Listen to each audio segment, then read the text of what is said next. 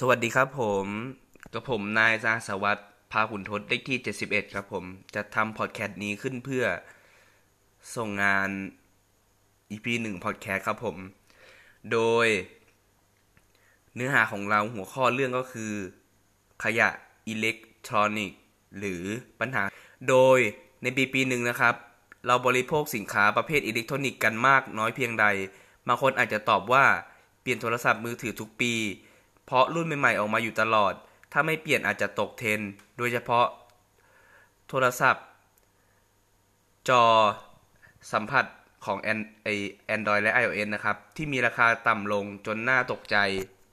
ยังไม่รวมถึงคอมพิวเตอร์ ทีวี ที่หลายท่านมีไว้ครอบครอง ทั้ง PC และโน้ตบุ๊กผลิตภัณฑ์อิเล็กทรอนิกส์เหล่านี้หลายท่านก็ใช้ได้ ไม่เต็มประสิทธิภาพนัก หรือไม่เต็มอายุการใช้งานก็อาจจะเปลี่ยนใหม่แล้ว เรามักจะหาซื้อมาใช้กันมากมาย โดยไม่ให้ให้ความคำนึงถึงผลิตภัณฑ์เหล่านี้ และจะเสื่อมสภาพการใช้งานเมื่อใด และจะนำไปกำจัดทิ้งอย่างไร เพื่อไม่ก่อให้เกิดอันตรายต่อสุขภาพของประชาชน และผลเสียต่อสิ่งแวดล้อม นั่นทำให้เราเข้าไปมีส่วนร่วมของอย่างไม่ตั้งใจในการสร้างกองภูเขาใหญ่ที่ชื่อว่า ขยะอิเล็กทรอนิกส์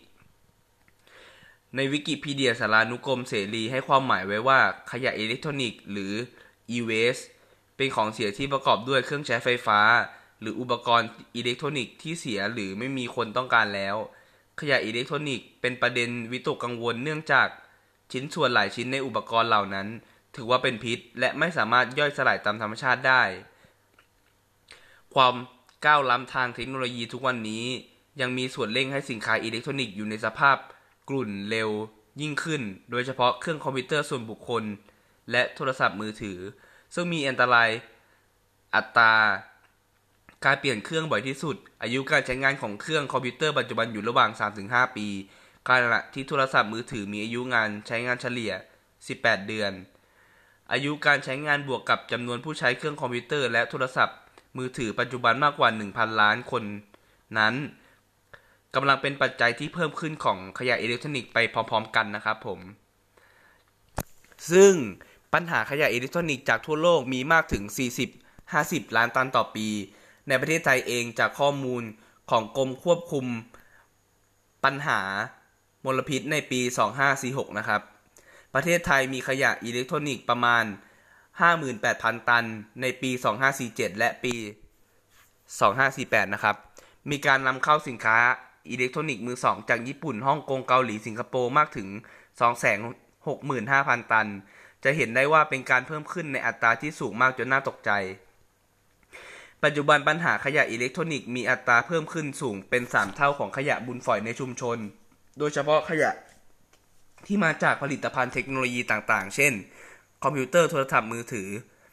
ที่มีอัตราการเปลี่ยนแปลงและตกรุ่นอยู่ตลอดเวลาทำให้มีการเลิกใช้และถูก เลิกเป็นขยะสะสมเป็นปริมาณมาก ตามความต้องการของตลาด นอกจากนี้ประเทศไทยกลายเป็นทนหนึ่งของปลายทางขยะอิเล็กทรอนิกส์จากทั่วโลก ซึ่งถูกแฝงมาในรูปแบบของการนำเข้าสินค้าคอมพิวเตอร์และโทรศัพท์ที่ใช้แล้วจากต่างประเทศ ซึ่งมีอายุการใช้งานสั้น และพร้อมจะเป็นขยะอิเล็กทรอนิกส์สร้างปัญหามลพิษต่อไป ถ้าหากใครเคยไปเดินที่พันทิปจะเห็นว่า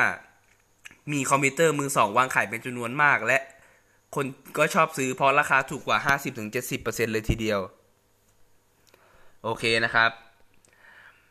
และในขยะมูลฝอยนะครับ ขยะอิเล็กทรอนิกส์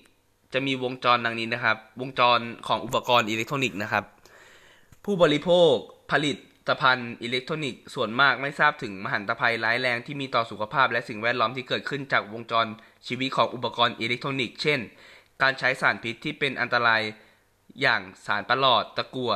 และสารทนไฟในกระบวนการผลิต ที่สามารถก่อให้เกิดการปนของสารพิษในสิ่งแวดล้อม และสุขภาพของคนงานอีกทั้งปัญหาที่เกิดขึ้นระหว่างการรีไซเคิลนะครับผมนะครับ วันนี้การนำเสนอของกระผมก็จบลงแล้วนะครับ ติดต่อสามารถติดตามกันได้ต่อที่ EP สองเลยนะครับผม ก็วันนี้ขอบคุณอาจารย์มากนะครับ ที่มารับฟังขอบคุณมากครับผมจากใจจริงครับ